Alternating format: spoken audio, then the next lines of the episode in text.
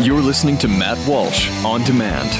The IRS is the most feared agency in the world.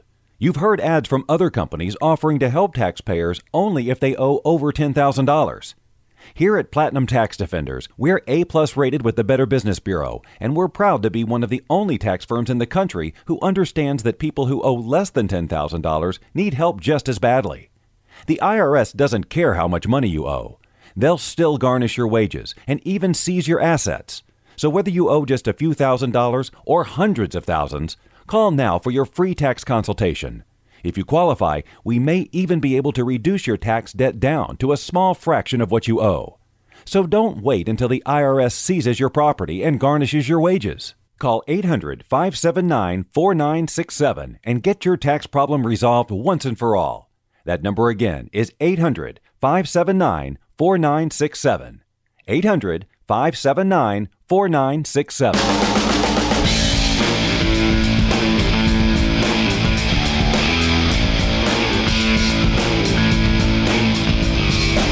All right, everyone, welcome to the uh, Matt Walsh podcast. I must remind you up front that I have a, a new book coming out. Go to unholytrinitybook.com, unholytrinitybook.com. And uh, by the way, if you like these podcasts, if you like my articles, uh, whatever I do, if you like it for whatever reason, can't imagine why you would. Remember that I also, uh, well, I also groom alpacas, as you know. But aside from that, I also do uh, speaking events. I'm very versatile in that way. So I do speaking events, um, and you can email me at this address, contact at the mattwalshblog.com, contact at the mattwalshblog.com in order to book me for a speaking event. Uh, make sure to put, you know, speaking event in the subject, subject line so I know what you're talking about. Okay, now, what I'd like to do is kind of extend upon a piece that I wrote for The Blaze this week. And um, I start with this thought that has been on my mind a lot recently. Uh, this thought. Um, that this country is very dangerous for Christians. It's very dangerous. And you know, when you say that, people kind of roll their eyes and they say, "Really, America is dangerous for Christians?" You know, what about us? What about Syria or Iraq? Is is it not dangerous there? Is it dangerous in comparison to that? Um, and of course, I don't mean that it's dangerous in the same way that it's dangerous to be a Christian in Syria or Iraq or anywhere else in the Middle East or North Africa or uh, you know at any other point in history uh, in so many other parts of the world where where Christians were historically persecuted. Um, almost everywhere at some point they've been persecuted, and uh, it, it, but it's not dangerous in the same way. It's not physically dangerous, but I still think, in fact, that it's more dangerous. And I say that with all due, due respect to to the to the the, persecuted and the martyrs, not to, dim- to diminish at all what they have gone through and what they are going through, but physically those places are much more dangerous than us. However, spiritually, uh, being in a place where there's outright persecution may be the safest place on earth, spiritually. Because we know that the greatest spiritual danger we face as Christians is the prospect of finding out when it's already far too late that we were never really Christian at all. That's what it really all comes down to. How do we really define? How do we define Christian? What does that mean to be a Christian? And I would say that a Christian, very simply, is one who loves Christ. Nobody who loves Christ can go to hell. I, think it's as simple as that. Not as easy as that. Not easy. Not easy, but simple. If you love Christ, then you go to heaven. There, there is nobody in hell who loves Christ. That's the very definition of hell. So, as for Christians who know Christ but don't love him, what sort of culture is best designed to produce those sorts? I would say that ours. And that's why I say that our culture is extremely dangerous for Christians. Um, because it's very easy in our country to have a false faith and not know it. And, and let me explain why. I imagine it, it's rather easy for a Christian in the, in the midst of violent persecution to know whether his faith is sincere. And I mean easy only in the sense that the test is simple. More than likely, anyone who claims a belief in Christ, a love of Christ, despite knowing that such a belief may bring immediate death to him and is certain at the very least to result in great suffering, that person must actually hold that belief and have that love. And this, I think, is, by the way, one of the most convincing rationales, uh, logical proofs that you can provide for the New Testament. Because the men who spread this tale, the tale of Christ resurrecting from the dead, these men said they witnessed such things. It wasn't. It wasn't uh, the original ones, that the original apostles who went throughout the land saying, you know, preaching Christ. Whether it was the, the, the, the apostles that walked with Christ during his earthly ministry, or or Paul who who uh, who saw Christ on the on the road to Damascus and then had other visions of him throughout his life, all of these people said that you know I I experienced the resurrected Christ. I know that this is true because I've seen it. That's what they said. Now, why why would they make up such a lie knowing that it would almost certainly result in persecution and death? It, it, it defies logic. Many men have died for lies, uh, but nobody will die for what he knows is a lie. You're not going to do that. The only reason you make up a lie like this is to benefit yourself. The only reason that you pretend to believe something that you don't believe is to benefit yourself temporarily on earth. Uh, the reason why you would pretend to believe something you don't believe is is uh, is uh, to escape persecution, not to put yourself in the midst of it. So I think about the Christian facing modern persecution. Um, He's sure to gain nothing in this life, a Christian in North Africa, the Middle East, stands to lose everything just by saying he believes. So why would he say it then if it weren't true? True that he believes, I mean. A person may pretend to the world and to himself that he's Christian, but he will drop the pretense in an instant if it becomes hazardous to his health. He'll drop it for reasons much less severe than that, in fact. So Christ tells us what genuine discipleship looks like. He says, Whoever wants to be my disciple must deny themselves, take up their cross daily, and follow me. Daily. Every day. You take it up again. And for persecuted Christians, this takes on a very direct connotation. For them, uh, to, to even so much as say they're Christian is itself a self denial, an act of literally accepting the cross, as we're told that we must. Uh, whatever he may selfishly gain from feigning belief is drastically outweighed by what he loses. So he doesn't and he wouldn't feign it. He holds on to his belief even until death, only if it's rooted in the deepest part of his soul. And so he knows. Very few Christians, I think, who live in the middle of a situation like that will be surprised when they die. They they already know about themselves.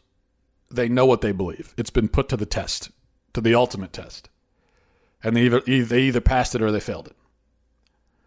But what about us? You know, as I said in my piece this week, my greatest fear for our country, where still some I don't know, I think it's eighty three percent of us say that we're Christian. My great fear is that uh, in the end, we'll find out that few of us really were. And I do think the conditions in our culture are perfectly designed, not necessarily to lead us into into atheism, although th- that's also a risk, but that's not really the biggest risk is that we'll become atheists. Because look, although you know 83% Christian, I think claim Christianity, um, the numbers are down certainly from what they were. There are more atheists now in America, probably in the world, than there have ever been. But still, this country is predominantly Christian predominantly, according to the, the surveys. So atheism is not the great risk. False faith is the great risk. And a false faith, as I talked about in my piece, is infinitely worse than a total lack of faith. Because at least the, the guy, you know, someone with no faith at all realizes that he has no faith. And so there's always a, a chance that he could come to develop a faith, that he could come to love God uh, at, at some point in his life. But someone who thinks they already love God may never come to actually love God because he thinks he already does. And God will continue sending invitations to him, but those invitations will be sent will be thrown out because the man will tell himself, "Well, I've already RSVP'd to this one. Why do you keep sending invitations, God? I've already said yes." But he hasn't said yes. And he doesn't realize that he hasn't said yes. And my worry is that many of us will be in some ways surprised to find out that we belong to this category. And if this revelation occurs a moment after we've drawn our last breath, as it will for many of us, then it'll be too late. We're doomed. But if it occurs at any moment prior, even just one moment prior, we can still, you know, theoretically be saved. I see theoretic I say theoretically because it's, you know, not as easy as that. A person could be saved in their last breath. They can come to repentance. They can come to belief. They can come to love God in their last breath. But that, but you know, that, that that's a very difficult. I, I have to imagine be a very difficult thing to do. If you if you've lived your entire life in sin, in rejecting God, to come to a true belief and a true faith in the last moment that isn't just entirely, you know, uh, motivated by your your your your fear of death, but is but it's actually sincere, it'd be a very difficult thing for someone to do.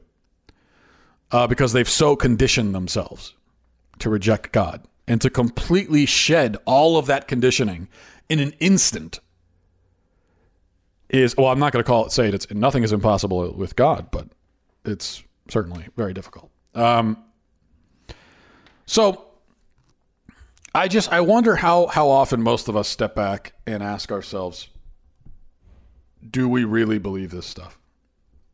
And if we do, why is our faith so aimless and so uh, dispassionate? Why are we not breaking down in tears over our sin, over our wickedness? Why, why aren't we overcome with grief because of it?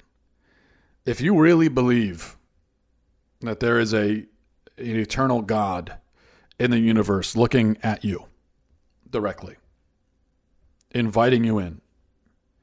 And you look at all the horrible things that you've done, how you've rejected the invitation, and all the ways that you have disgraced yourself in the sight of God. How does that not bring you to tears? How does that not bring us to tears? Why aren't we crying out for repentance? Why aren't we jumping for joy over the mercy of our perfectly loving God? Why are we living in a way that almost exactly mirrors those who have no faith and don't claim one. Why is it so impossible to distinguish the Christian from the from the agnostic in this country? I mean, have you have you thought about that? Ask yourself this question. If you were not Christian, how would your life be any different? Would you really be living any differently if you weren't Christian? Would anything in your life really be all that different? Maybe you wouldn't have a Christmas tree in your living room, uh, you know, in December. Maybe you still would actually, but you know, maybe you wouldn't watch Kirk Cameron movies. I don't know. But other than that, as far as how you live and how you carry yourself on a day to day basis, would it really be any different? And I think for a lot of us, it wouldn't. And if we really believe, then why wouldn't it? Why do we complain all the time, you know, that going to church is a chore? Why do we make excuses not to pray, not to read the Bible? Why are we afraid to endure even the most minor insult or setback for the sake of proclaiming Christ? Why have we forfeited almost every moral doctrine of our faith in favor of the world's increasingly pagan doctrine? Why have we done this if we really believe? If we really love God? So I want to elaborate again on this, although I, I did already in my piece, but um, here's how, and, and I think this is how and why our culture creates false faith. And there are two things, uh, repeating myself a little bit, but hopefully expanding on the thought because I think it's very important. So, first, our country is Christian. Our country is Christian in custom, but not in practice. The majority of our citizens still claim the faith, uh, which means that you see Christmas decorations and, and every neighborhood has a church or four. And people can become multimillionaires by making Christian movies and Christian music and even by becoming quote unquote Christian pastors. That's why we can't claim some kind of widespread persecution of the church in America. You can still become a multimillionaire. Look, countries that persecute Christians don't turn them into multimillionaires, also. You, you can't have it both ways. And that's a fact. You can be a quote unquote Christian pastor, become a multimillionaire. And so people feel that uh, they're Christian if they claim to be, and if they hang the Christmas decorations, and maybe on occasion attend one of those churches, or at least think about attending sometimes when the mood strikes. And maybe they listen to some of the music and watch the movies and movies, and maybe watch Joel Osteen on TV sometimes if there's nothing else on. And they think, well, that's what it means to be a Christian because that's what the culture says. They, they develop an impression of Christianity that mirrors how our culture presents it a pleasant, a, a, a collection of pleasant sentiments and holidays and popular sayings. And so they go on being Christian, quote unquote, in the most luxurious sense of the word. But if they were being honest, again, they'd have to admit that they aren't living much differently than how they would live if they weren't Christian. After all, they probably still celebrate Christmas because Christmas is fun. They may still listen to Joel Osteen types uh, types of preachers because it makes them feel good anyway. They may even still pretend to adopt a few nominally Christian sayings as their philosophy of life because it makes them seem charitable and generous in front of the world, and they like that. Whatever pieces of Christianity they've picked up, they've only picked up because of how it serves them, not how it serves God. They don't care about that. And then here's the second aspect. So that, that's one thing that makes it tricky, can lead us into false faith. But the second one, um, and this is where it gets complicated. Our country is Christian in custom, but it's also still hostile to Christianity, authentic Christianity anyway. So while quote unquote being Christian in America may still profit you emotionally, even financially, it can also, on the other side, make you the subject of scorn and ridicule. Being Christian can cost you in some ways. Occasionally, it may cost you severely. Think about the business owners who've lost their livelihood for refusing to take part in gay weddings and so forth. But the majority of us are not yet faced with that. For us, the most we have to endure for our faith are, you know, sarcastic remarks on Facebook, uh, snide glances, frowny face emojis. Our lives aren't threatened. Our livelihoods aren't threatened for the most part. We're not being spat on in the street. We aren't experiencing complete social alienation. And so the danger is that, you know, this is what I'm talking about this weird kind of almost paradoxical um, dichotomy between the fact that our culture has this kind of pleasant and nice uh, presentation of Christianity that it tries to bring us into, and at the same time, it doesn't like Christians. But look at look at what the anti-Christian forces in our culture have done. It's very different from what the anti-Christian forces in other cultures throughout history have done. Or instead of saying, "Well, you can't be Christian, you shouldn't be Christian," what they say is, "You should be this type of Christian." They say, "Oh, we're not opposed to Christianity. We love Christianity." But uh, it, only this type. And this type over here, this is the true type, and that's the type you should be. So we don't want. We're not going to make you renounce your faith. We're not going to torture you. We're not going to kill you. Oh, not at all. No, we we just want you to be this type of Christian. And anyone who doesn't go along with that, well, then they get the the scorn and ridicule. And there's this uh, perfect storm of self delusion that appears our culture presents a very comfortable form of Christianity while also throwing, you know, random and minor discomforts at those who adopt a truer, truer form of it. And so you have some people who go over to the comfortable form, and some of us who maybe don't as much, or maybe we do. But then we kind of develop this arrogance where we think we're martyrs. Because those of us who don't adopt the comfortable form, the liberal form of Christianity, what happens to us? Again, I mean, there are exceptions where people have really, truly been persecuted and, uh, and, and have had to make real sacrifices in this country. Maybe not their life; they, you know, they don't sacrifice their life, but they had to sacrifice their livelihood, and that's a big deal. And maybe that will happen more. I mean, I think it's very possible. It's very possible that it will happen more, but on the other hand, maybe it won't because there's no reason. The, again, the people who hate Christianity in our culture, there's no reason for them to persecute us because they're having so much success in getting us to abandon the true faith in favor of this fake one they've made up. So what's the they, they no reason to they have no reason to uh, adopt any other strategy. But anyway, the, those of us who maybe stand our ground a little bit, um, what do we have? What happens to us for the most part? You know, if you if you look at your own life, and hopefully you have stood your ground on your faith, but what's been the consequence of that? I mean, what really has been the consequence of that? You haven't been put in jail. You haven't probably haven't lost your job. Maybe you've lost a few Facebook friends. Um, you know, and and that's pretty much it. But uh, but we get this impression, and we tell ourselves that our faith has been so truly tested and proven. And we think that, you know, that we are that, that we are uh, martyrs. I'm not really joking about the Facebook thing because I have been in many conversations with Christians who regale me with uh, stories of of um, of enduring, you know, attacks from five or six people on their Facebook page because they, you know, they said something about the Bible or whatever. And now they think that their cause for canonization should be taken up immediately.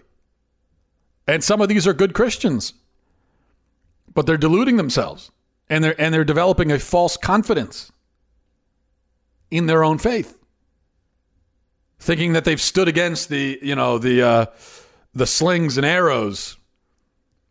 But there haven't been very many slings and arrows. And it's really not that hard in this country to endure those kinds of sling. Oh, so you know, some people say mean things to you. Who cares? I mean, they're not they're not attacking you as you walk down the street. That's not happening. You're not getting flogged. You're not getting bent over a post and uh, and whipped so that your skin is peeling off of your back. That's not happening. And the people that make fun of you for being Christian Again, there are still 83% of the nation that pretends to be Christian themselves, so they would pretend to be on your side at least. So this false confidence appears.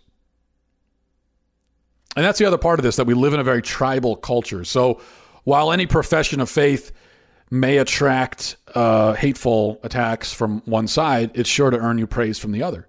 Not because the people praising you agree with your religious views, but simply because they hate the people attacking you for them. So then the question is are you professing your faith in spite of the hateful attacks or because of the praise? And that can be a difficult question to, to answer. And so that's the situation in America. Uh, you have very many who have adopted the comfortable form of Christianity that's been given to them by the world, and in so doing have doomed themselves if they don't repent of it and turn back to a truer to a true faith if they stay in that faith, they're very likely doomed. Their souls are doomed. Um, and then you have many of the rest of us who think we're martyrs. Because uh, uh, not only because of the you know mean comments we hear from people here and there, but also because we because the bar is so low. The bar has been lowered to the point where it's basically subterraneous now. And so we get over that bar and we think, well, we, you know, we're the greatest Christians in the world. I mean, all you have to do now is go to church every Sunday, and you're in like the top. You're in the. You're in like one percent. You're in the one percenters of Christians who even do that much. And so then you start to think, well, maybe uh, maybe we'll be judged on kind of a bell curve. Yeah, our our faith may not stack up against so many other Christians throughout history, but it certainly stacks up against these idiots over here. So we should be safe, right? I mean, God can't do can't d- condemn us all to hell, can he? He can't condemn an entire country, an entire society, an entire civilization. But yes, he can. I'm not saying he will, but I wouldn't rule it out, and he certainly can. The way is narrow. The way is narrow. And narrow is not in comparison to other people, but narrow. It's the way that he prescribed. And, you know, this is the path right here. And if if 99% of the country is walking a thousand miles away from the path, and you're only walking 100 miles away from the path, so you're much closer than them, you're still not on the path. And and salvation is not about almost. I almost got there. There's no almost heaven. Right. There's no almost saved. You're either you either are or you aren't. You're either a Christian or you're not. And just because we're more Christian than them doesn't mean we are Christian. So there are a lot of factors working against this. And it requires us to uh, constantly assess ourselves. Not to the point where we're obsessed with ourselves and all we do is obs- assess ourselves, but it, it does require on a regular basis a, a prayerful assessment where we pray to God, you know, God, give me the clarity of heart and mind to see myself for who I am as you see me. And we have to constantly do that. Constantly do it. And if we don't, you know, if we just continue right along figuring, well, you know, we're almost there, we almost got it, we're going to be in trouble. It's as simple as that. All right, uh, that's going to do it for me. I'll uh, talk to you guys next time. I appreciate it. Godspeed.